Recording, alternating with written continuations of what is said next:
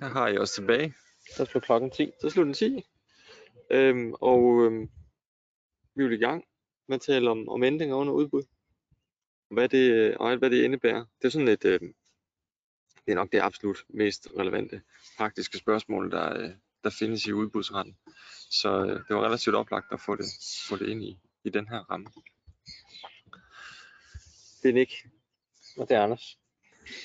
Tak. Og der er telefonnummer og hotline, og det, det kender vi jo alle sammen, den smør. Det behøver vi ikke at, Ja. at gentage. Og vi har det på sædvanlig vis, at vi har den her time, øh, som jo er, er lidt begrænset tid. Øh, hvis I øh, vil stille spørgsmål, så brug chatfunktionen. Øh, og hvis I ikke får svar på jeres spørgsmål, så, så tøv ikke med at sende det på, øh, på mail eller ring til os. Øh, vi kan ikke rigtig logge spørgsmålene efter webinaret er slut. Så, så gensend, øh, hvis, hvis det er, ikke lige får svar undervejs. Og fordi du er jo lallende amatør, så kigger du ikke direkte ind i kameraet deroppe, men nede, hvor vi kan se chatten. Ja. Og, og vi, siger bare, vi, kan ikke, vi, vi fanger ikke altid chatten. Og øh, de der, Jeg havde ellers et øje på chat. ja, det er super godt. men, men, øh, men, men de der kontaktoplysninger, please brug dem i forhold til efterfølgende ændringer. Vi plejer med sådan nogle emner her, hvor det altid har praktisk relevans, så plejer altid at være nogen, der sidder lige nu med et udbud af et eller andet inden Ja. sommerferien, hvor, med en eller anden ændring, man overvejer eller er nødvendigt gjort. Så er det sgu meget fint at, og bare lige kunne bruge hotline. Det skal I gøre. Men vi har sådan lidt et, øh, et pensum, vi skal igennem i forhold til, øh, i forhold til, til det her med efterfølgende ændringer. Vi kommer til at, at, at lige døbe tæerne ned i, i sådan det, øh, de, de oprindelige udbudsretlige byggesten, EU-domstolens praksis i forhold til, hvad det her med at, at forandre ting. Og jeg også bare lige for at rammesætte det. Det vi gerne vil, vil tale om her, det er ændringer under en udbudsprocedur. Altså det vil sige, fra vi har sat i værk, I har losset udbudsbekendtgørelsen afsted, eller I har indbudt øh, til en begrænset licitation uden prækvalifikation, Ja. eller man nu på anden vis har rettet, rettet henvendelse efter afsnit 5 eller afsnit 6, så er det afsnit 5. Øhm, fra det tidspunkt og til det tidspunkt, at man slutter, hvad er rammerne for at lave, at lave ændringer i, øh, i proceduren? Og, og man kan jo sige, at vi har jo øh, nogle principper, der følger os, Mm. forfølger os måske for nogen, øh, undervejs gennem udbudsproceduren. Og, og de principper er jo, er jo de samme. Det er jo ligebehandling, det er jo gennemsigtighed, vi ser ind imod. Så der burde jo være den samme ramme, om det er en ændring undervejs i udbudsproceduren, Ja. eller efter øh, aftaleindgåelse. Der er der nogle variabler, øh, og der er der nogle forskelle. Øh, og, og det vi kigger på nu, det er jo nok det mest øh, snævre rum, man har for at lave for store ændringer. Mm. Når man har fået offentliggjort sin bekendtgørelse, når man har fået offentliggjort sin procedure, så har man fixeret den ramme, man arbejder med. Øh, Ja. Og, og det, det er udgangspunktet. Mm. Og det er uanset om det er et forhandlingsudbud, eller om det er et, et klassisk offentligt udbud. Øhm, det, det er den ramme, man står på, og der må ikke være for, for mange ændringer, før Nej. det kan gå galt. Nej, lige præcis. Altså, det er udgangspunktet, det er stabilitet. Så øhm, på den ene side, så har man et, et ligebehandlingsprincip, hvor man siger, at der skal være offentliggørelse, der skal være tydelige og klare vilkår, de må ikke diskriminere. Men det kan jo alt sammen være fuldstændig ligegyldigt, hvis man justerer og tilpasser efterfølgende, sådan der er ikke den der nødvendige refleksvirkning mellem, at det, der rent faktisk smed ud i æderen, det er også nogenlunde det, der kommer tilbage i hovedet på dig i en underskrevet aftale. Sådan groft sagt. Øhm, kommer ikke for meget ned i, i domstolens praksis, men, men der er i hvert fald den her, som, som vi har smidt ind i slides også, fordi den er sådan en meget fin Øhm, nedre øh, ramme for, øh, for, for, hvad det her det indebærer i, i Max Havelaar. Omkring det her med, at vi, vi altså i udgangspunktet, så, så, så, så når vi supplerer et materiale, så skal det ikke ændre rækkevidden af det, der allerede fremstår.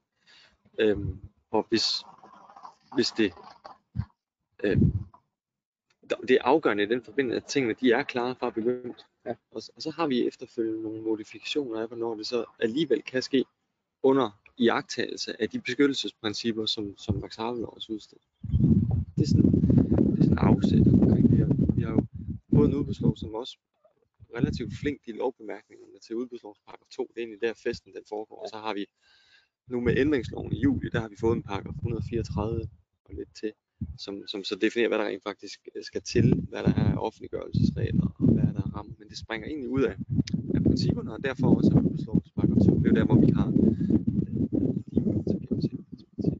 Og, og, og de principper, de hjælper os, de vejleder os, men det vil altid være en konkret vurdering. Og det samme forhold er ikke nødvendigvis en, en et væsentligt eller grundlæggende element fra udbud til udbud. Det handler om, hvordan det indgår i materialet, øh, og hvilke ord, der omkranser det. Så, så det er derfor øvelsen i praksis volder besvær, fordi vi ikke bare kan have en formel, som vi øh, smider tingene ind i, som giver os et entydigt klart resultat. Øh, og fordi enhver ændring jo i en eller anden udstrækning påvirker det tilbud, der kommer. Og det er jo det, er jo det som i sidste ende har reglerne for at forhindre, at, at den, den forandring, den ikke bliver for stor, eller at der ikke lige pludselig sker for stor ændring af, af massen af dem, der er interesseret i at kunne byde på opgaven. Det er det, vi rammer ned i.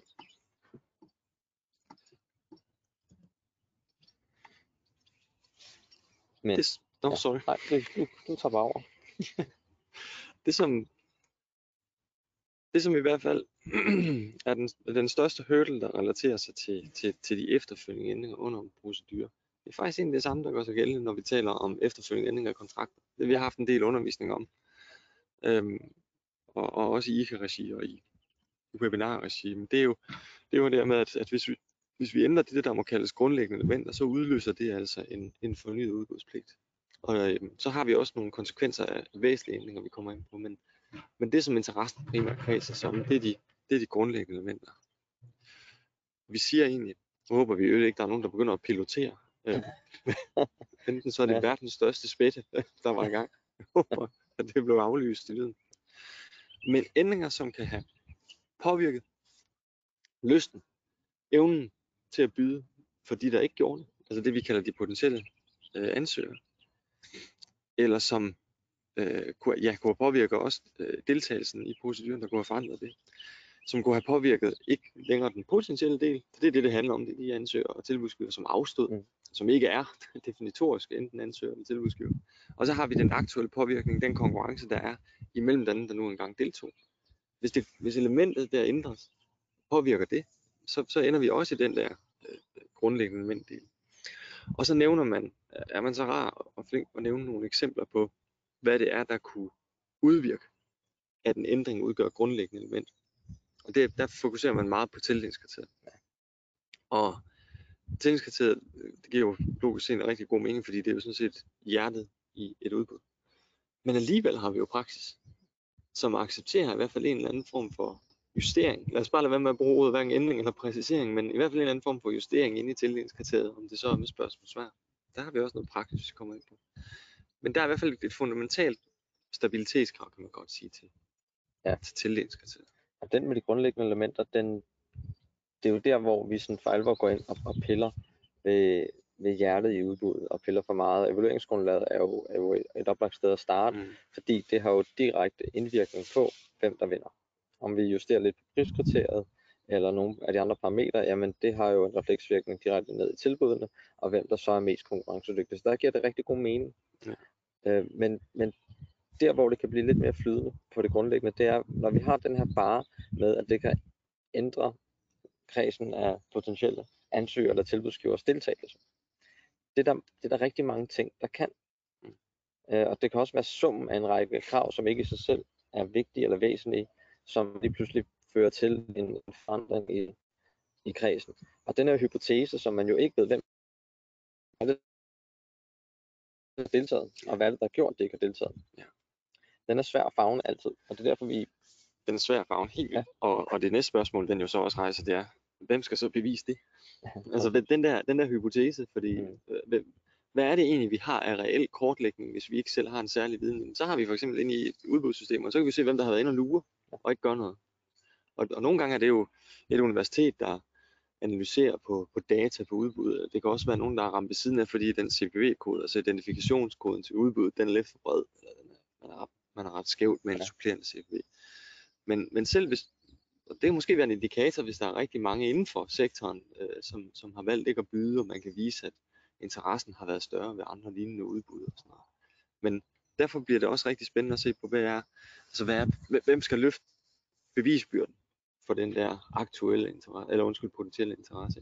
Præcis. Det, det har vi også praksis, der er heller ikke rigtig fuldstændig entydigt. Nej, men vi, vi har, øh, og nu skulle det ikke lyde som om vi problematiserer det hele, men det er jo bare for at, at skabe ramme for, hvor vi skal igennem, fordi med den praksis, vi har, så kan vi godt øh, få nogle redskaber, Ja. som, som støtter os rigtig meget og peger os i den rigtige retning. øhm, og, øh, og hvor man egentlig kan indrette sit materiale, så man sikrer sig mest mulig fleksibilitet. Ja. Øh, og det er det, vi kommer hen imod øh, undervejs i, i præsentationen. Så det er bare for at sige, det, det skal ikke lyde så, så forfærdeligt det hele. Det er det faktisk. Altså det, det, når vi kommer på til praksis, så er det jo egentlig heller ikke så forfærdeligt. Altså Nej. så er vi nok, altså jeg synes tit, at vi kan sige, at vi nok, når vi i vores rådgivning er måske lidt mere forsigtige, end klagen viser sig. Men det er også utroligt nemt at læse en kendelse, når alting er løbet igennem, og man ikke står og skal veje to risici over for hinanden. Ja, Altså, og, og det er jo det, der så oftest er tilfældet, at, at lige så snart vi, er, vi foretager en ændring, mm, så har vi ikke denne gyldige resultat, og så er der en risiko, som man bare må se i øjnene. Og den kan jo så være mindre eller større. Ja. Men vi skal jo egentlig gerne derhen, hvor vi sådan har flest håndtag at skrue på, så vi har mest fleksibilitet, også efter vi har sat processen i gang.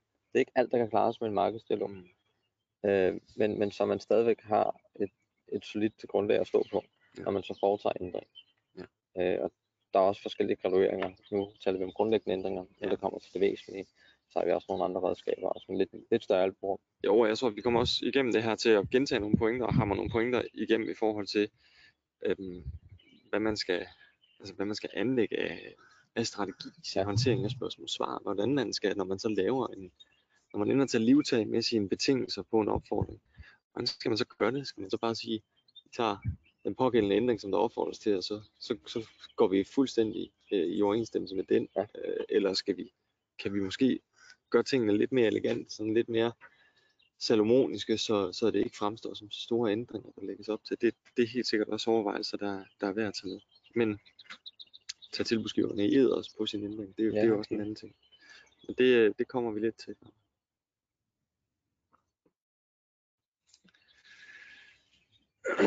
Et andet eksempel på grundlæggende elementer, som jo også er relativt oplagt, det er jo, det er jo, det er jo de her minimumskrav til egnet. Og vi har jo i udbudsloven med, øh, ja, eller med etableret fra, fra udbudslovens tilbyden, at, at vores øh, krav til egnethed, det er mindste krav. Og, øh, og en af, en af, hvad skal vi sige, øh, øh, ophavsmænd, det kan vi godt kalde ham til, til lige præcis den her ændring. Jeg har stadig ikke helt forstået, hvor fanden det er, at det skulle være sådan. men, men fred være med det, men det er fordi, jeg kan ikke, jeg kan ikke lide mindste krav generelt.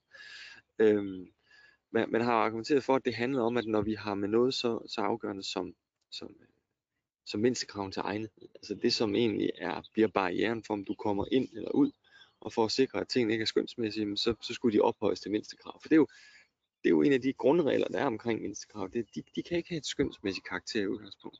Nej. Vi har skrevet en artikel, jeg synes selv, det var sjovt. Det var dengang, der var mere tid i livet for børn. Der sad jeg og kiggede på en masse kendelser omkring, hvad har klagen sagt til? Kan du huske, vi havde en klagesag omkring øh, en løftestang til en invalideseng, om den var Ja. pæn eller ej? Ja. ja. Øhm, er, er, det, er, det, er det skønsmæssigt fastsat som mindste krav? Er tilstrækkeligt eller nødvendigt, eller øh, øh, gode, stabil, ergonomisk? Alle de her ord, som, som har sådan et eller andet form for, ja, der er nogle af dem har mere eller mindre rummelighed. subjektivt, subjektivt præg. Ja, lige præcis. Fuldstændig rigtigt. Det, det, det er det rigtige ord. Det, det er et subjektivt præg. Der, der er klagenævnens praksis ikke entydig. Prøv at gå ind på hjemmeside lige og kigge på den artikel. Der, der, der, der er nogle ret sjove pointer i det. Men, men pointen her bliver i hvert fald, at mindstekraven til egenhed. Ja, men jeg, jeg kan godt lide det. Jeg, kan, jeg synes egentlig, det, jeg, jeg bryder mig om mindstekrav generelt. Den, den, den, den holdning tror jeg, vi deler.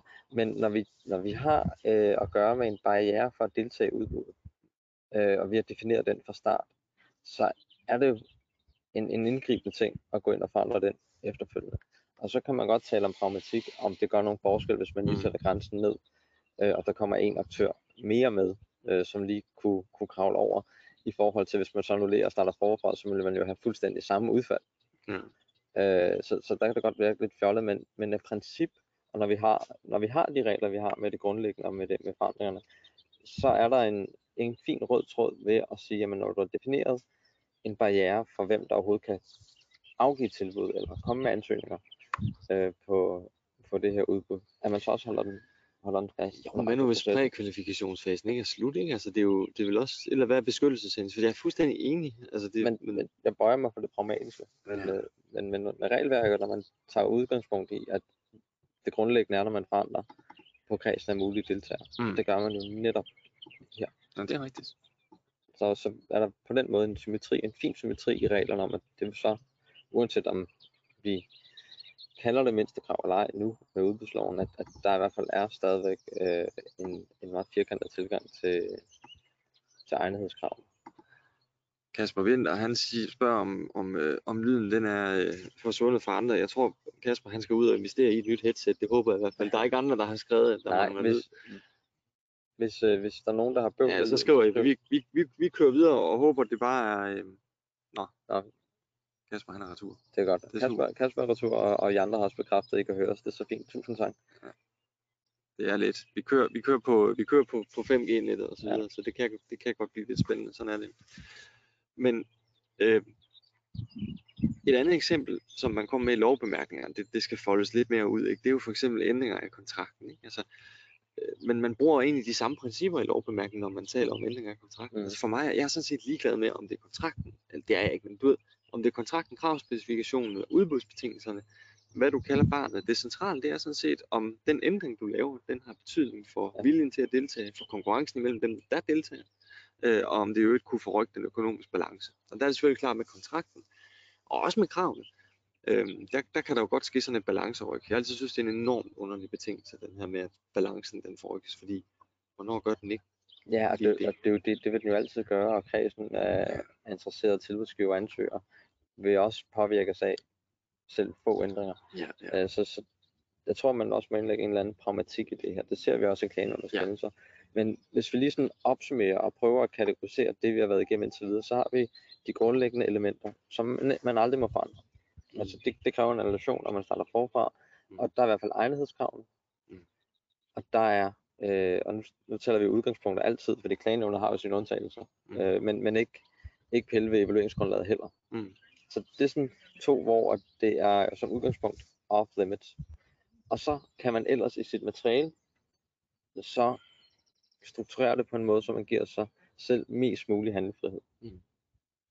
Øh, det kan være, at man direkte adresserer, hvis det er et forhandlingsudbud, at de her elementer er genstand for forhandling. Mm.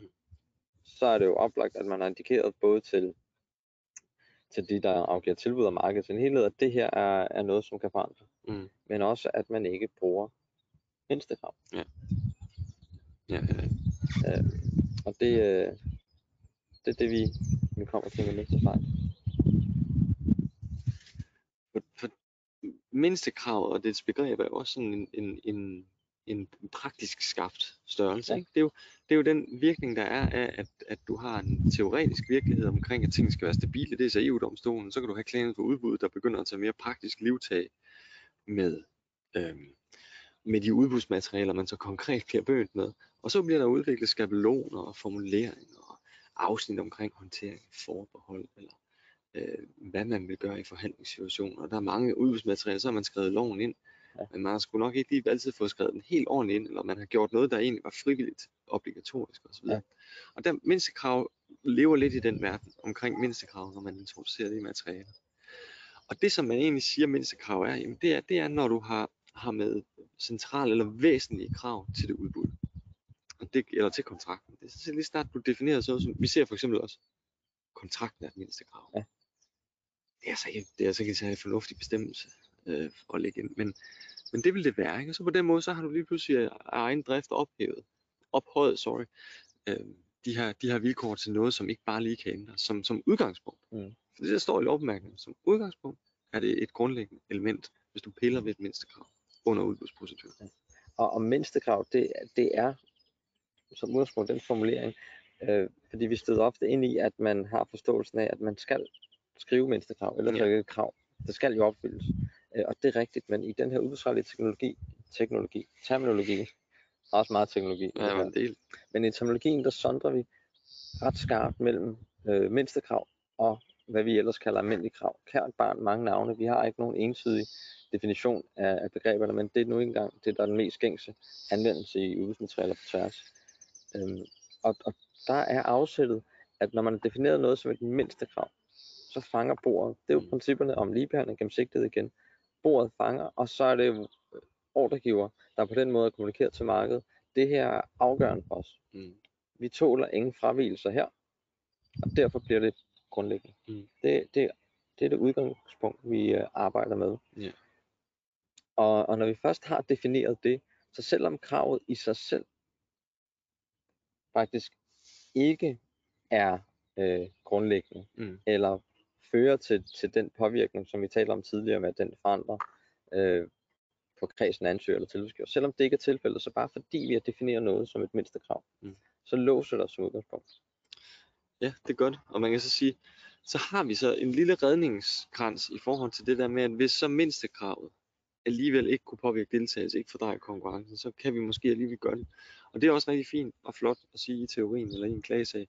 Men det er træls at stå med den vurdering i, i en udbudssammenhæng, når man har en tidsplan, man skal igennem, eller man har en, en mulig klage øh, tilbudsgiver eller ansøger, eller hvad det nu måtte være, og skulle overhovedet ud i den overvejelse. Det, det er jo behæftet med risiko, og risiko fører jo tit i annullation. Det har man jo ikke lyst til. Og og det man også skal holde op imod, når vi taler krav kontra mindste krav, det er jo, at begge dele er jo noget, som tilbudsgiveren skal opfylde. Mm. Der, der er ingen forskel på, øh, at, øh, at der taler om et forbehold, hvis man ikke opfylder et krav eller et mindste krav. Så man lider ikke nogen skade som, som, øh, som ordregiver ved at gå væk fra mindstekravene, fordi man stadigvæk har defineret den ramme, der skal bydes ind på. Tages der forbehold, så har vi også bedre mulighed for at se på, om man kan kapitalisere forbeholdet eller ej. Fordi hvis det er et forbehold for et mindste krav, så er ikke nok med, at man ikke kan ændre det. Men man kan heller ikke acceptere øh, eller godtage et tilbud, som har et forbehold over for mindste krav. Mm.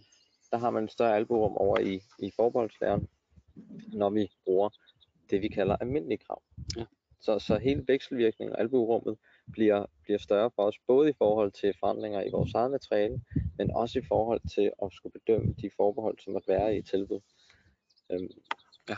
Og det vi taler i her, det er jo altid udgangspunkter, fordi klagenævnet er en, en, en størrelse, som, som altid giver os nogle undtagelser. Øh, men der var ikke nogen grund til at skulle starte et sted, hvor man skal kæmpe op ad bakke. Mm. Øh, og heller ikke, hvis man ikke har noget at vinde ved det. Øh, så, så udgangspunktet fra, fra vores side i hvert fald, det er at være enormt påpasselig med at bruge mindstekrav, eller som Anders siger, at bruge formuleringer, som automatisk gør det hele til mindstekrav eller ufravigelige forhold. Ja. Det, det begrænser, øh, og det er sjældent, at der er en, en selvstændig værdi i at, Ja, større. Den eneste værdi er et signal, ikke også? Altså, Jo. Øhm, så, så, så det, og det stiller også stærkere krav til din, din skarphed. Ikke? Altså, du skal også, din formulering af et mindste krav, øh, øh, underkastation, skærpelse, prøvelse i forhold til de andre krav. Så på alle måder er det noget bøvl at, at arbejde med. Så det er ikke, det er ikke øh, første gang, og det er ikke sidste gang, vi kommer til at, øh, at være på nakken af, af mindste krav. Men det sjove med, øh, med udbudsloven, øh, det er jo, at, at de ting, som vi lige har talt om nu, det er jo egentlig nogle ting, som vi også kunne have sagt i 2010. Og Ja. det havde vi formentlig sagt i 2010 også. Det er sådan nogenlunde den samme vi- smør. Det kunne faktisk være en optagelse fra 2010. Ja. det du, Det kunne det, det kunne det. Men af den måde, du er frygtelig ældet på, så, så det er jo tydeligt for enhver, det ikke er tilfælde. men, Men, det er godt. men, det er altid øh, godt at starte morgenen med, med søde, positive og bygtige bemærkninger. Fred være med det. Jeg Ja. klarer det. vi tager lige spadet senere. Nå, men, men, øh, men det, der så er sjovt i, øh, i udbudsloven, det er jo, at man har lavet sådan en graduering af krav, hvad, hvad, de, hvad, hvad de er, hvad de er for nogle størrelser, og hvordan de skal håndteres, og hvordan de kan håndteres. Og det vil sige, nu har vi talt om, om mindste krav, men vi har, vi har på nogle grundlæggende elementer om mindste krav, som er den her ufravigelighed. Ja, Vi altså, beder om en, hvor det mindste krav er et grundlæggende element, fordi man egentlig har defineret Lige det som sådan. Altså, så vi har, vi har bilen, den, den famøse bil, jeg altid nævner med reservedækket, og et krav om, at den skal have sådan en reservedæk. Ja. Øh, er det et, øh, et grundlæggende element i sig selv, at efter en konkret vurdering, det er det nok ikke sådan en reservedæk. Havde det været krav til motorens øh, drive, øh, hvad hedder det, middel, om det var benzin eller el, så havde det nok været grundlæggende men fordi det i sig selv, i sin natur var centralt. Øh, men gør reservedækket til mindst mindste krav, så laver vi den der ophøjelse og har problem. Så det, det er de der to størrelser. Men der er faktisk et lag længere nede, man har øh, ligesom adresseret i, øh, i udbudsloven i, i, hvad hedder det, i, øh, i bemærkningerne, nemlig den yderligere sondring mellem væsentlige og øh, uvæsentlige ændringer, eller uvæsentlige krav og væsentlige krav. Ja. Den er lidt sjov. Altså op imod det grundlæggende. Lige præcis. Hvis du har, hvis du har det grundlæggende men øverst, mindste krav, måske lige lidt under, fordi det er som udgangspunkt, så, Ja. kommer, så kommer det væsentlige krav. Eller, det er jo bare noget, vi finder på. Det handler om væsentlige ændringer, men vi Præcis. siger, det er et, et krav, som er væsentligt.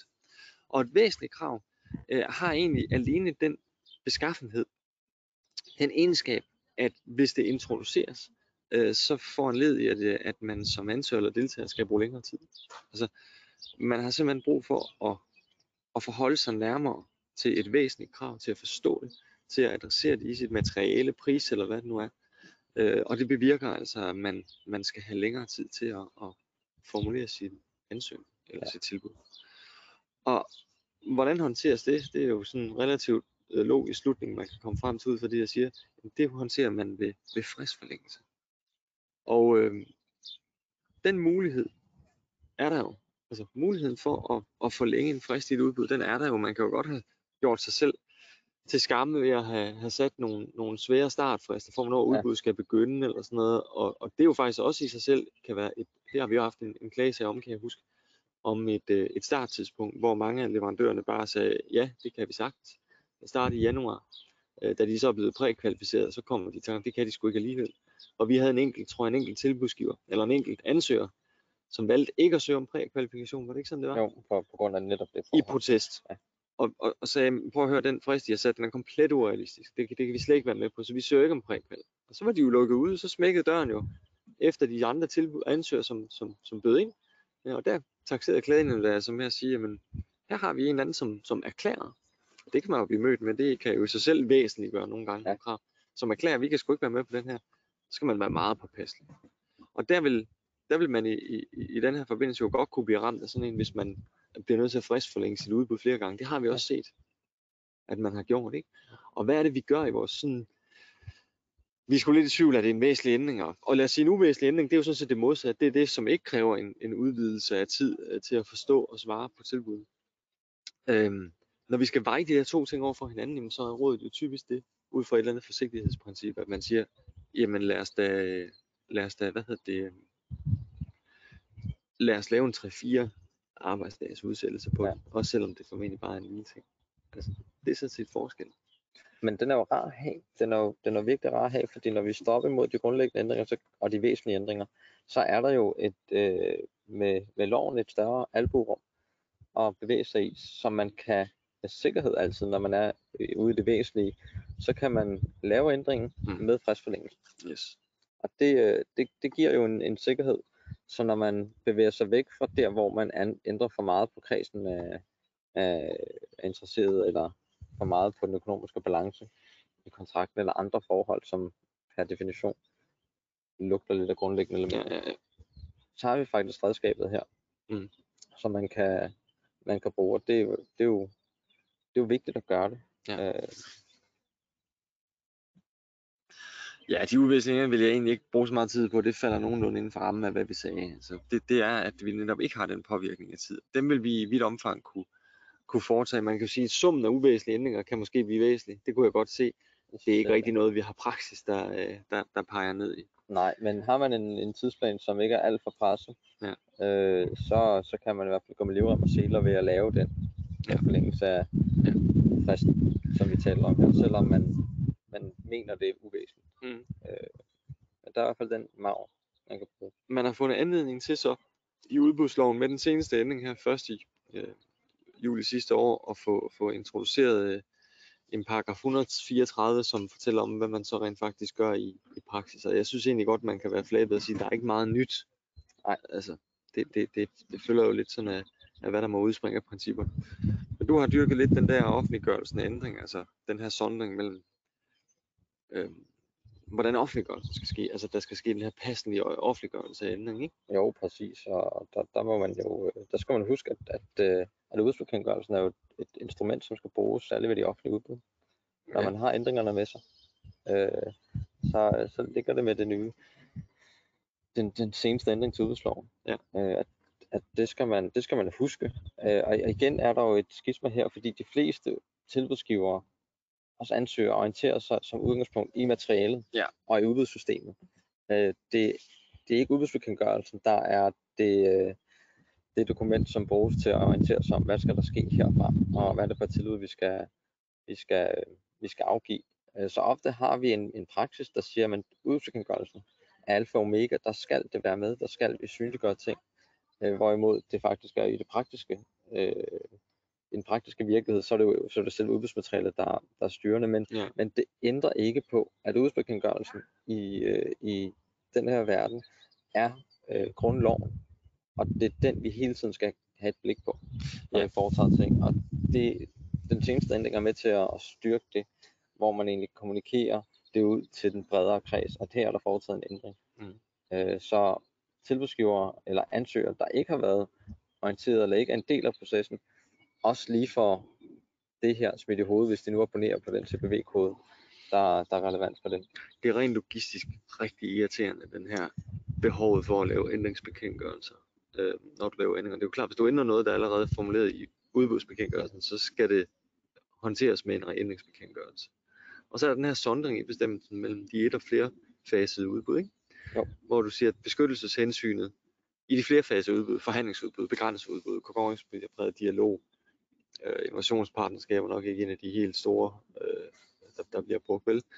Men der er der et, et, øh, et mindre beskyttelseshensyn til efter prækvalifikation ja. i forhold til ændringerne. Ikke? Præcis. Men det der, det der er vigtigt at understrege, og som, som er afgørende, det virker jo lidt, øh, virker lidt oplagt, men kan i, øh, i en, en hurtig og hastig hverdag glemmes, det er, at det ikke er nok at eksekvere de her ting. Det er ikke nok i udbudsværktøjet at skrive det ind eller lave forlængelsen til lodsfristen. Man skal huske, at det skal slå igennem på bekendtgørelsesniveau. Øh, og det er faktisk noget, som klagenævnet slår hårdt ned på. Mm. Også øh, i en, en ganske nylig kendelse har de sanktioneret det. Ja. Så det er ret afgørende, at man lige husker at få den ting med, altså den formelle ting. Fordi selvom det i sig selv næppe har den store påvirkning, fordi de interesserede aktører er jo allerede inde i systemet Mm. og med i processen. Øh, men, men det ændrer bare ikke på, at vi skal have det med. Ja. Øh, så udbudsbekendtgørelsen er vores øh, helt centrale dokument i forhold til, til processen, også når det kommer til forandring. Det er i hvert fald vigtigt at have, ja, det er i hvert fald vigtigt hele tiden også, det, det meget at få et øje på, på den altid, når man, når man overvejer at lave de her ændringer, og også gøre refleksion, hvad er det egentlig, man, Ja. man ændrer, og hvor fremgår det. Og tiden er jo med Simonsen og så videre, og med streng praksis i forhold til, hvor tingene skal angives. Ja. At udbudsbekendtgørelsens afsnit om supplerende oplysninger, der bliver trangt med Ja. tiden. Der kommer til at stå rigtig mange ting. Og der er jo holdninger også til, hvad, hvad der rent faktisk, der er holdninger omkring, øh, hvis man vil have synliggjort øh, ESG-krav, eller miljøkrav, hvad, hvad det nu er, Ja. så kommer det derhen, og hvis man så finder anledning til at ændre noget af det, det gør man jo tit, fordi det kan være bebyrdende, så skal man bare være opmærksom på, hvis man har smidt ind den udbudsbekendtgørelse, at der er altså et ekko øh, derfra og så over i det andet. Så en, øh, en semi-løftet pegefinger der. Vi har et par også, inden vi går ind og ser lidt på, på mere på praksis af ændringer, af tillidskriterier, ændringer af kontrakten, ændringer af kravspecifikationen. Og egentlig bare sådan lige, lige stoppe op hurtigt og, og lige gøre nogle overvejelser om, hvad rettesnore man kunne følge, når det handler om ændringer. Fordi en, en ændring, hvordan den kommer til udtryk, er sådan set ikke særlig vigtig. En, en ændring kan være jeres spørgsmål-svar, hvor I erklærer formelt, at nu ændres det her til det her, og, og, og meget fint og rettelsesblade, som vi også ser der oprindeligt fra byggeriet. Men det kan altså også godt være en, en mindre øh, formel besvarelse af et spørgsmål. Det kan også være, at en tilbudsgiver, en snedig leverandør, ved, at han står dårligere i konkurrencen, fordi der er et eller andet, han ikke kan, og så stiller et spørgsmål, hvor der ligger en eller anden implicit forudsætning, Ja. og man så måske ikke helt så velovervejet kommer til at bekræfte det, så laver du i princippet også en, i givet fald en, en ændring til dit materiale. Så man skal være meget opmærksom på også, at, at ændringer og hvordan de sker, det er sådan relativt formfrit. Øhm, I den forstand, at det kan godt være, at man skriver i udbudsmaterialet, intet er ændret, medmindre det sker på den her formelle procedure. Nej, men hvis du indretter dig på det som ordregiver, så er det en ændring også. Det er adfærden, der, der binder øh, hele vejen rundt. Ja. Øh, også på det her. Ja. Så, øh, så, så vær opmærksom på det, når, Ja. man, når man svarer på spørgsmål. Og husk også, at, at nu, nu har vi været inde på udbudsbekendtgørelsen, det vil vi ikke dyrke mere, men, ja. men fristen for ændringer, det er jo ikke en spørgsmålsfrist, men 6 dages fristen for udbud generelt, det er jo en, det er jo en, det er jo en frist for, øh, for, for, hvornår det er, man kan oplyse om ændringer. Og den følger også fristforordningens regler, det vil sige, falder øh, sidste dag på øh, lørdag, søndag eller helligdag, så regner man hele næste dag med. Øhm, og det er altid bedre at give en, en, en buffer selvfølgelig til de her ændringer. Og så kan den kortes ned på, på fire dage, når man kører hasteprocedure. Så hvis man kommer inden for den tidsramme, Ja. så er den eneste vej, det er egentlig at forlænge til Ja. udfristen. Lige præcis. hvis der er behov for at, at lave en, en ændring. Og der husker man sin udbudsbekendtgørelse og sin ændringsbekendtgørelse, Præcis. hvis man gør det Præcis, det, det, det udbud. det er ret vigtigt. Og så er det jo også øh, der, man skal være særlig opmærksom på, når man kommer så sent hen i processen. Så vil der være mange tilbudsgiver, som har et nærved færdigt ja. tilbud. Øh, så der kan det godt være, at der skal mere til end en dag eller to, hvis, øh, hvis ændringen egentlig skal kunne indregnes i, øh, i det tilbud, der skal afgives. Yes. Vi vil bevæge os videre. Ikke? Vi har en lidt sjov sag her, og øh, den handlede om et, øh, et udbud af ingeniørrådgivning til øh, forsyningssektoren. Det, øh, indklaget i den her øh, var Fors, øh, som er det her fælles øh, forsyningsselskab bestående af nogle, øh, ja hvad hedder det, hedder det Midtjyllands Kommune? Ja, det er der blandt andet. Øhm, og, øh, og der havde man øh, jo fastsat et kriterie, der ikke bare var prisen, fordi man var jo, når man havde sådan nogle ingeniørydelser ude, så, så, så, er det jo, så er det jo på, på, på mand- eller kvindeniveau, du er interesseret i, hvad det er for en faglighed. Og der havde man lavet et, et underkriterium, der hed projektorganisation og bemanding, for netop at kunne skyde nogle point efter øh, dem, der kunne, øh, kunne, kunne levere noget kvalificeret bemanding ud fra de der forskellige øh, aktivitetsområder, som den her rådgivningsaftale den omfatter. Og øh, der har man så fastsat et øh, delkriterium, der hedder kom- kompetencematrix. Det lyder faktisk utroligt ingeniøragtigt, øh, men altså et Excel-ark, øh, hvor man jo så øh, for de forskellige fagområder kunne øh, oplyse om, hvad var ens, øh, hvad var de, de medarbejdere, som man konkret tilbød til Ja. opgaven, hvad var deres egenskaber, hvad var det, de kunne. Og der var syv fagområder. Og der blev, øh, der blev stillet spørgsmål, og det er, jo, det er jo meget typisk, at i praksis sker det jo hele tiden egentlig, at man tager livtag med, med tillidskriteriet. Og, og, og, det, og det lyder så, så, så ophøjet, men det det egentlig bare handler om, det er, at hvorfor har I formuleret det der underkriterie på den måde? Mener I ikke sådan her? Jo, det er en fejl. Og det der egentlig sker i den her, det er, at der bliver stillet spørgsmål omkring kompetencematrix, øh, om det er en fejl, at fjernvarmeledninger, det ikke er taget med under fagområderne. Fordi en stor del af de opgaver, der skal løses, det handler om projekter omkring fjernvarme, øh, ligesom en case, der skulle besvares. For der skulle nemlig også besvares en, en case samtidig med, at man oplyser om bemanding, hvordan man ville håndtere det.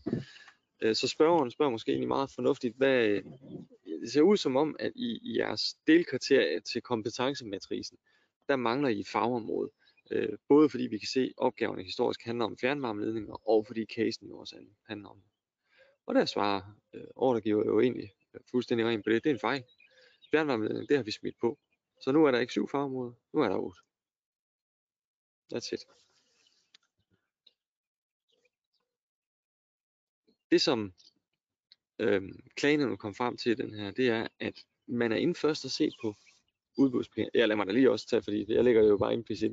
Det klagede en klager selvfølgelig over, ja. øh, med henvisning til, at man ikke kan pille ved rækkevidden af tillidskriteriet. Det skal forblive Med stabilt. andre ord, alt det vi har sagt, I ikke må gøre øh, til at starte med, det det, det der er klagegenstanden. Ja. Evalueringsgrundlaget, evalueringskriterier er hellige. Det vil, og det er derfor, vi altid vender tilbage til det der som udgangspunkt. Mm. Øh, altid en dårlig idé at, at pille ved dem, efter en procedure er startet. Øh, og det er det, der er afsættet for klagen her. Ja. Der må ikke ændres noget. I må ikke gå fra, fra 7 til 8. I må ikke tilføje øh, en, en ny øh, evalueringsparameter undervejs i processen. Mm. Øh, så de havde egentlig lyttet til os for 10 år siden, Ja, ja, ja. da de ikke engang klagen. Og nu kommer der altså en bil om bagved. Jeg håber, I kan høre stadig. Ikke? Jeg vil lige være stille to sekunder. Det er sådan lidt en er cliffhanger. Det er også frækt, folk vil parkere. Ja, det synes jeg. Nå, det som, øh, det som klagenævnet kiggede på, det var øh, først udbudsbekendtgørelsen af alle ting. Nu var inde og kigge på, hvordan havde man defineret den korte lange beskrivelse af udbudsbekendtgørelsen. De var inde og se på, at der havde man øh, skrevet, at der var opgaver, der også relaterer sig til varme. Og man er inde og se på øh, casen, som jo også var et, et argument i det spørgsmål, der blev stillet som foranledet af ændringen, og kunne se, at casen også handlede omkring varme.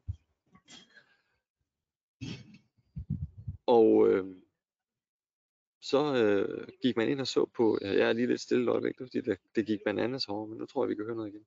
Så havde man også i udbudsbekendtgørelsen netop skrevet, at fagområden de ikke var udtømt. Så klagen var inde og se på udbudsformål. Og så altså inde og se på, hvad er det, hvad er på en beskaffenhed, hvad er det, der, hvad er det indbefatter. Og på det grundlag, så er vurderingen den,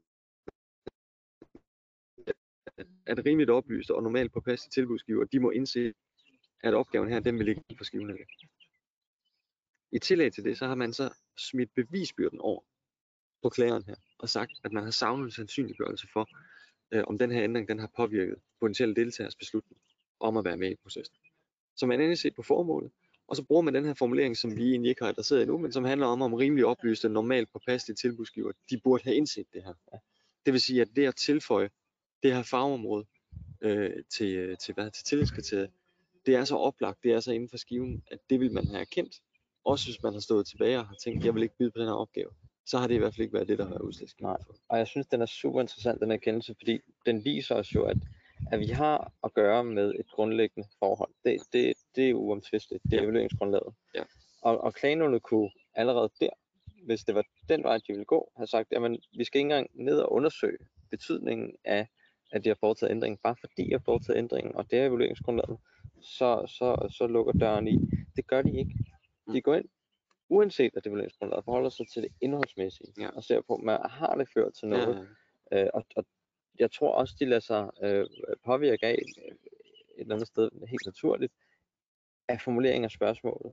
Er det en fejl, at Ja. der ligger noget, noget tror jeg godt, åbenbart i, at jamen, det her er, er oplagt utilsigtet, Mm. og en, øh, en øh, rimelig oplyst og normalt påpasselig tilbudsgiver, den bare, som vi arbejder med, de burde have indset og burde have vidst, at selvfølgelig lå det her delelement Ja. som en del af vurderingsgrundlaget. Men det er jo meget sjovt, ikke? Fordi når vi så ser andre udbud, hvor man har lavet et enormt detaljeret tildelingskriterium, og det her var et enormt detaljeret, og, og ordregiver så evaluerer lige lidt uden for skiven af det. Ja. Vi har set det med dansk uddannelse, ikke? Jo. Øh, hvor, at, øh, hvor at man havde meget detaljeret beskrevet, hvordan man ville evaluere. Så et af elementerne, det var, at man ville bruge vikarer. Der slog klagenheden i, i et light regime udbud hårdt ned på det her. Der var der lige præcis ikke den plads udenfor. Men her er så åbenbart plads til at inkludere det. Jeg ved, Ja. om man kunne have slået afsted med at tilføje det under udbuddet i det andet. Øh, de her vikarydelser. Øh, og Ja, så har man været home free der. Men, men, det, men, men det, I skal huske på rimelig oplyst, normalt på passe tilbudsgiver. Ja. Den der bonus vurdering af tilbudsgiveren. Øhm, det, det hæfter de sig ved, og så hæfter de sig i hvert fald også ved, at når man ser på udbuddet i øvrigt, så synes de det ser ud som om, at det ville være naturligt at have rummet fjernvarmeledninger i det. Det, Ja. det lader til. Men, men det er også vigtigt at understrege, at for mig at se, så det her i hvert fald en undtagelse, eller Ja, også det er det. en absolut undtagelse. Ja. Og jeg havde ikke anbefalet det. Nej. Det havde jeg sgu ikke. Øh, ikke, ikke med synliggørelse af en, en klar risiko. En anden sag, vi har haft også, øhm, den relaterer sig til et IT-system. Og kort sagt, så, øh, så er det jo med de her IT-systemer, i hvert fald historisk har de baseret sig på de her standard K-kontrakter, som indeholder en masse bilag, øh, som indeholder nogle besvarelsesbilag eller optionsbilag og alt muligt. Og det kan blive sådan en stor gryde af forskellige bilag, hvor man gerne vil evaluere på alle mulige øh, aspekter af et, et IT-system, og det var også tilfældet her. Og jeg tror egentlig, at det der skete, det var, at man havde rigtig meget arbejdet typisk med at få defineret de tekniske rammer for det her K øh, aftalekompleks K01 tror jeg det var man brugte her. Øh, nej K02. Jeg tror det var K02. Men stadigvæk Ja, et, et det- aftalekompleks med en, en lang række bilag, som er Ja. flettet ind i, i hinanden, og som Ja. alle sammen også, øh, eller flere dele af bilagene indgår som tilbudsbilag. Ja, lige præcis. Og, og samtidig også, så skal du have flettet dem ind i en udbudsretlig kontekst. Du skal have noget ind i tillidskriteriet, du skal have noget over i kontrakten, der er endda måske noget, der skal i egenhed. Så det er Ja. super bøvlet. Og det der tydeligvis, tror jeg, er sket i den her sag, jamen det er sådan set, at man har skrevet, at de her optioner, de vil indgå som et øh, konkurrenceparameter, øh, indgå i, i tilbudsevalueringen. Øh. Og øh, fint nok, udbuddet offentliggjort, og så kommer der nogle spørgsmål. Og der er nogen, der er interesseret i, hvad, hvad, hvad, hvad er det, I skriver? Hvad er det for noget med de der optioner der? Og så svarer øh, man fra kommunens side, optioner, de vil kun blive vægtet i forhold til tildelingskriteriet pris. Det står som tildelingskriteriet pris, men det er forståeligt nok, der har man i hvert fald med, at når vi kigger på optionerne, så er det deres pris. Det er det, vi interesserer os for. Så vi går altså fra at have måske en oplysning om, at optionerne indgår i evalueringen, til at man så skriver, at de, de indgår i, øh, i, hvad hedder, i evalueringen af pris, øh, og altså i den samlede vurdering af, af prisen af anskaffelsessum på systemet. Ikke? Så der sker en anden forandring her, eller der sker i hvert fald måske en præcisering, hvad det nu er. Og den er jo meget sjov i lyset af den tidligere kendelse også, øh, som vi nævnte før. Fordi her har vi en, en øh, ja, muligvis også en fejl, men i hvert fald en, en ubekendte om, hvilken rolle de her optioner spiller Altså før havde du øh, øh fjernvarmeledning eller varmeledning, hvor, hvor de i princippet ikke havde nogen rolle. Mm. Altså havde, når der ikke blev spurgt til, eller ikke blev sagt noget, så havde man jo ikke stået bag og sagt, hvad i verden skal vi gøre med det her, det her ben under kompetencematrisen. Nej, fordi det havde ikke eksisteret. Men her var der optioner. Og det var ikke nærmere afklaret, hvordan de skulle indgå. Og her går man så ind og siger, at de, de indgår altså i prisen. Man kan jo sige, at det, det nok er en præcisering. Altså det, det, det er jo den tilgang, Ja. der er i det. Øh, fordi man forandrer jo ikke så meget i det materiale, der er. Man kommer ikke med noget nyt. Det er den samme masse, man har med at gøre. Øh, men hvor man egentlig bare præciserer det her element. Ja. Jamen, det evalueres i den her kasse, som egentlig er defineret på forhånd. Mm. Jeg kan sagtens se argumentet for, at det er en ændring. Mm. Men, øh, men i den her større, større kontekst, så går man ind og, Ja. og siger, jamen, det, det, det var det ikke, og måske også ud fra det her afsæt med, hvad en, øh, en, en rimelig oplysning og passende Ja. øh, tilbudsgiver. Og klagen taxerer, vi behøver ikke bruge så meget tid på det. De siger sådan set bare, det spørgsmål svar. Det, det placerer klart de optioners øh, evalueringsmetodik øh, Ja. i øh, udbudsmaterialets system. Så det, det har fremgået klart for dem, der har deltaget med den præcisering spørgsmål svar, hvor optionerne skulle være. Ja. Og vi var så heldige at have ført sagen og, og, og vundet den også. Øhm, og derfor så er der også et eller andet bias i den, men jeg kan sagtens se øh, overvejelsen i, at du laver en, en tilpasning, Ja. som, øh, som måske også tænker jeg næsten er større end, end over i, øh, i hvad hedder det, den med kompetencematrisen og ingeniørrådgiverne, ikke? Men med de samme elementer. Men med de samme elementer. Ja, og det tror jeg har, har været helt øh, afgørende her, at man så kunne kaste ind i den kasse, der hedder en præcisering. Ja, Øh, og i kassen før, der var det en åbenbar fejl. Men I kan godt høre, vi, vi arbejder imod noget. Jeg synes ikke, vi kan sige åbenbart fejl med det. Nej, det er selvfølgelig rigtigt, men det, det er en Fordi præmis, det- jeg lægger ind. ja, Øh, ja. Men, men formuleringen af spørgsmålet, er det en fejl? Ja, det er en fejl. Mm. Og klagen griber den. Øh, men, men det er rigtigt, det åbenbart har ikke været indover. Så det, det er mig, der lægger det ind i det. Men, men det, det er undtagelser, øh, vi Nå, arbejder med. Vi er undtagelser, men, men kendelser, som i hvert fald fuldstændig fraviger fra det, vi har sagt før omkring, hvad, hvad det er, man kan, og hvad man Ja. ikke kan, når det handler om at pille ved rækkevidden af sit tillidskriterium. Så måske skal vi alligevel ikke være så bange, men vi kommer altid til at sige til, at der er en risiko. Jeg kan Ja. næsten ikke se, hvorfor man ikke skulle gøre det. Men det Ja. gode er også, hvis man kan få taget tilbudsgiverne i ed. Altså, det skal selvfølgelig ikke være en debatforum spørgsmål svar, vel? Men, men måske er det meget godt, hvis man kan gøre det i rigtig god tid. Og i øvrigt også henvise til, at hvis man har indsigelser, så, så, så, så skal de komme. Det, det der klagenerne til heller ikke gider at høre på, at tilbudsgiver, der havde muligheden for at brokke sig, Ja. vælger ikke at gøre det. Ja. Men så kommer rendende, når, når det ikke går deres vej. Der, der er blevet lidt mindre tolerance for det. Så den kan man også overveje. Ja. Men kommer vi faktisk tilbage til den kendelse om Damgaard rådgivning ingeniør, så var der andre ændringer i den. Og vi bevæger os lidt over fra tillidskriteriet nu over til kontraktvilkårene. Og nu kan vi se, at der er nogle fleksibilitet over i at pille ved tillidskriteriet. Ja. Men det er der så set også over på kontrakten. Her havde man jo en, en, en rådgivningsydelse, øhm, og derfor så falder den jo ind under de her, eller kan i hvert fald falde ind under de, de her klassiske agreed documents øh, mellem øh, byggeriets parter, øh, blandt andet ABR, øh, og, og det var lige præcis den, der var relevant her, fordi man havde, og det er igen det der med, når man mixer forskellige aftaler og udbudsmaterialer og skabeloner sammen, ABR indeholder nogle standardvilkår, så kan man som forsyningsselskab eller kommune have nogle standardvilkår. Hvad hvis de clasher? Hvad er så gældende? Og, sådan noget. og det var, der var lidt noget, der var lidt, lidt, lidt en lille smule rod, øh, lige præcis med hvad der gjorde sig gældende her øh, i, i, øh, i den aftale, som Fors udbød på rådgivningssiden. Og den gik navnlig på, på hvordan håndterer man, hvis man bliver uenig. Øh, og der er der nogle eskalationsprocedurer og rammer i, i ABR, så er der jo så også, hvad man ellers fra Fors side øh, havde, havde tilpasset. Og der valgte man altså at ændre en tvisteløsningsbestemmelse. Og det gør man, og det skal I, I kan høre, når jeg siger tre måneder før tilbudsfristen, så kan I næsten allerede høre, hvordan det kommer til at ende. Øhm, men hvor man, hvor man ændrede rammen for, hvordan noget skulle håndteres øh, ved voldgift, frem for ved, øh, ved domstolen. Det er relativt væsentligt. Altså det, det er jo noget, vi selvfølgelig interesserer os meget for, fordi det er jo vores virkelighed, når de kontrakter går galt. Ikke?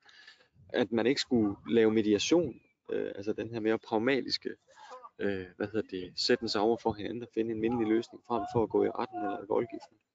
Øh, og så også en beløbsgrænse. Så det har man altså gjort øh, i, i, i den her fået lempe på de der.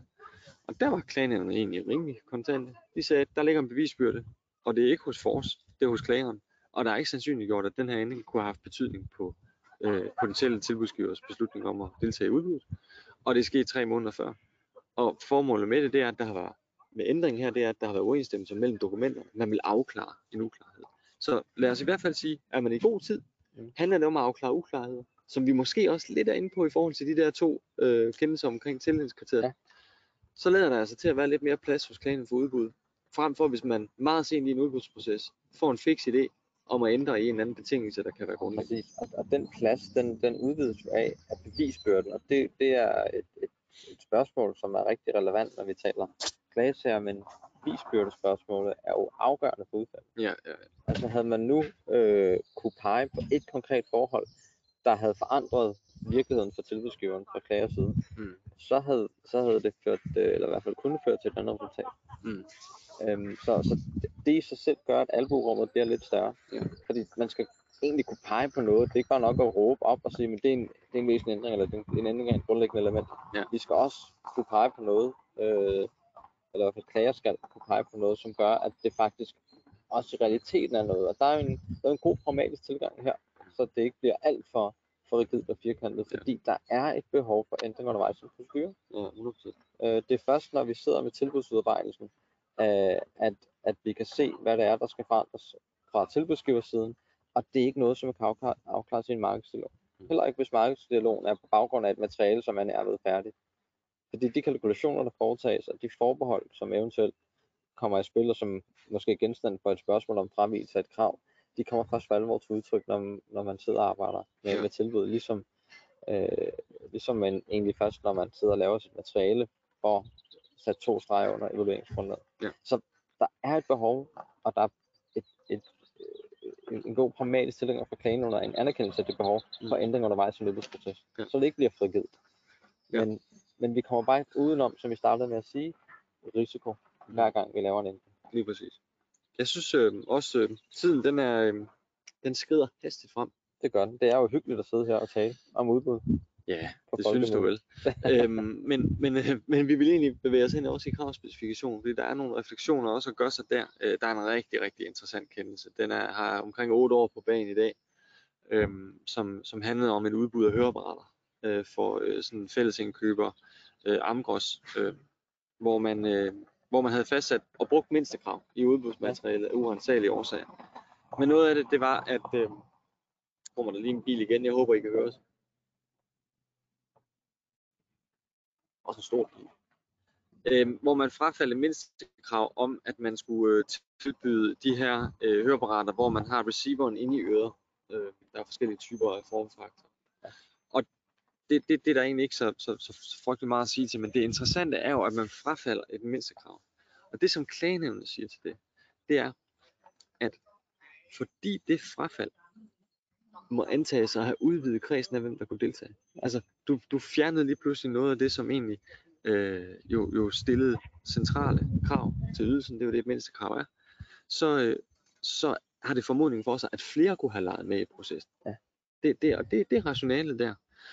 Og så flytter man den samtidig over i det lys på klager og siger, jamen klager savner så at have ført bevis for, at frafaldet skulle have indvirket på deltagernes vilje.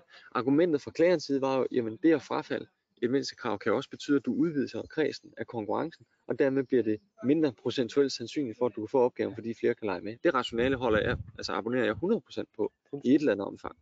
Så, så, øh, så tanken her er, at jeg synes ikke, den er så kommersiel nødvendigvis, men at hvis du med et mindstekrav udvider kredsen, så, øh, så, så har det en formodning for, at det ikke rammes af, af, af de her overvejelser, vi har om forbud mod ændring af grundlæggende.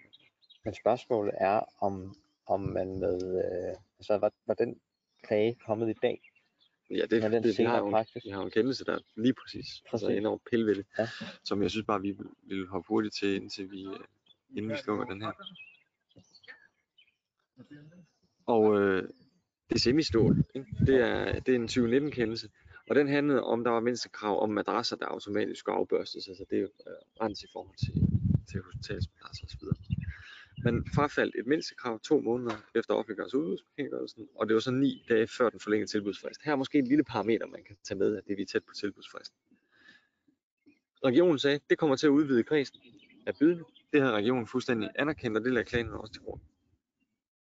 Klagenævnet i den her sag, og her springer vi, hvad? Vi springer fire år frem. Der siger de, at kredsen af potentielle tilbudsgiver, den må generelt være blevet udvidet. Det er et tidligt frafald efter offentliggørelsen af udbudsbekendtgørelsen undskyld, det er et sent frafald efter offentliggørelse af udbudskendt, nemlig de to måneder der. Øhm, og det er sket for, at man gav adgang til en tilbudsgiver, og den tilbudsgiver lægger man til grund fik adgang ved at frafalde det her krav automatisk først. Så konstaterer klagenævnet kunne hjælpe mig. Regioner har ikke løftet bevisbyrden for, at mindstekravet ikke er et grundlæggende element, som ellers er udgangspunktet udbestår. Ja. Fuldstændig modsat resultat. Og, og, og, men vel også det rigtige resultat. Det tænker jeg altså også. Men skulle jeg, skulle jeg til at sige, fordi det, det, det er, når vi, når vi starter med den øh, indgang, som vi startede webinaret her med, øh, så, så rammer den her afgørelse rigtig ned i, i materien. For vidtgående. Det Mhm. ændrer øh, for, for voldsomt på det er for meget, det er for vist. Ja. Tidsperspektivet, klart, det har noget at skulle have sagt Ja. øh, i forhold til det. Men det viser også bare, at, at pragmatikken, den stopper på et tidspunkt. helt Ja, sikkert. og, øh, og, og vi, vi må arbejde under de elementer, der hedder, at det er undtagelsesvist, at vi kan nå igennem med det. Der er nogle helt særlige forhold, der gør sig gældende.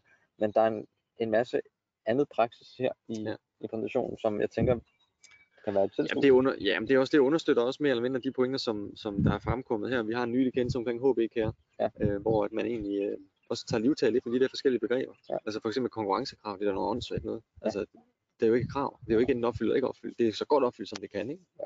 Så, øh, så det, tanken er egentlig, at, at, øh, at, man kan, at man kan reflektere lidt over det. Men jeg vil sige, hvis vi går til den, til den sidste slide, hvor vi lige skal samle op og, og, og give noget øh, Ja. ja. opsummerende i forhold til, hvor vi har været igennem, Ja.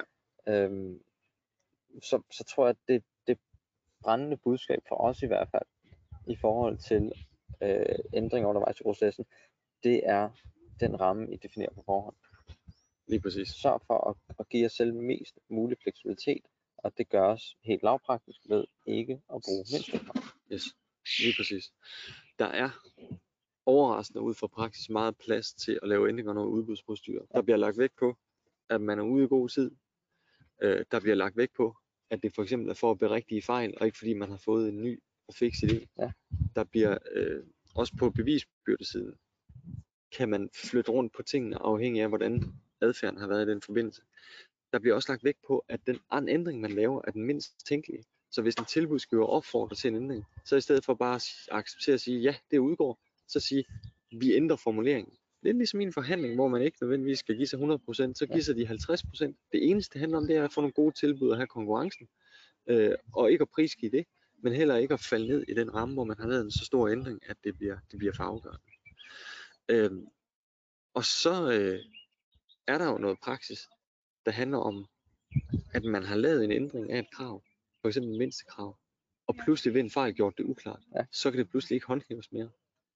Det er jo sådan set også en, kan det være en smart måde at, at frafalde mindstekrav på? I stedet for at frafalde det, så i stedet formulere det uklart, og så lade det ikke håndhæve. Det er måske lidt for smart. Det er, måske lidt for, smart, 4D-skak. Men det, vi har klagenhedspraksis, som jo er inde og sige, jamen nu har I pillet ved det der mindstekrav, nu kan det ikke håndhæves. Og så kræver det selvfølgelig, at tilbudsgiverne ser ind i... øh, Ja, det er selvfølgelig det ikke, så man ikke skal have en slåskamp, men det er jo, altså den, er, den skal man ikke være helt blind for i hvert fald, at man kan faktisk omgøre et, et, et krav til, til et uklart krav. Jeg synes, Ja. det er vildt, men det har vi altså praksis på, og det vil også fremgå af de slides, I kan se. Det er lidt mere fejnsmækkeri. Ja. Men, men der er ikke nogen tvivl om, hvis man står over for at skulle lave øh, en ændring i et materiale, øh, så, så laver det mindst indgrib. Øh, det kan godt være, at, øh, at, at det spørgsmål, der afføder behovet for ændringen, øh, ikke betyder, at man skal lave ændringen fuldt ud. Det kan godt være, at en mindre indgribende bestemmelse, et mindre indgribende krav, vil være tilstrækkeligt, øh, så man ikke bare uden videre accepterer den ændring, som en, en tilbudsgiver foreslår. Øh, det er bare for at reducere risikoen Mm, øh, så meget, som, som man nogle gange kan. lige præcis. Og det, det konkluderer sådan set vores øh, live folkemøde webinar. Og øh, Vi kan ikke love lige så skønne opgivelser næste gang, eller nogen. Nej, Send Ej, et det kan, vi kan faktisk garantere, at det bliver det ikke. Øh, så, øh, så vi har, øh, jeg kan faktisk ikke huske, hvad det næste er, vi har, men vi har snart noget, noget ICA-webinar igen, og vi, øh, jeg tror, jeg vil ned og have en hotdog nu til morgenmad. Nu hvor man ikke har børn omkring sig, så kan man jo tillade sig nogle Det- ting, man normalt ikke kunne. Den, den skal jeg lade dig, den skal jeg lade dig nyde øh, på en hånd. Så Sådan må det være. sådan må det være. Det er godt. Men tak for jeres tid, øh, og tak for i dag. Og hvis I har spørgsmål, som sagt, så kan I se kontaktdataene øh, endnu en gang her. Øh, så håber vi, at, øh, ja, vi ses online. Ja, og er I herovre, så, øh, så håber vi da også, ses. Så Ja, så vi på formentlig forvirret rundt efter en hotdog. God dag til Det alle. er godt. Tak for nu. Hej. Hej.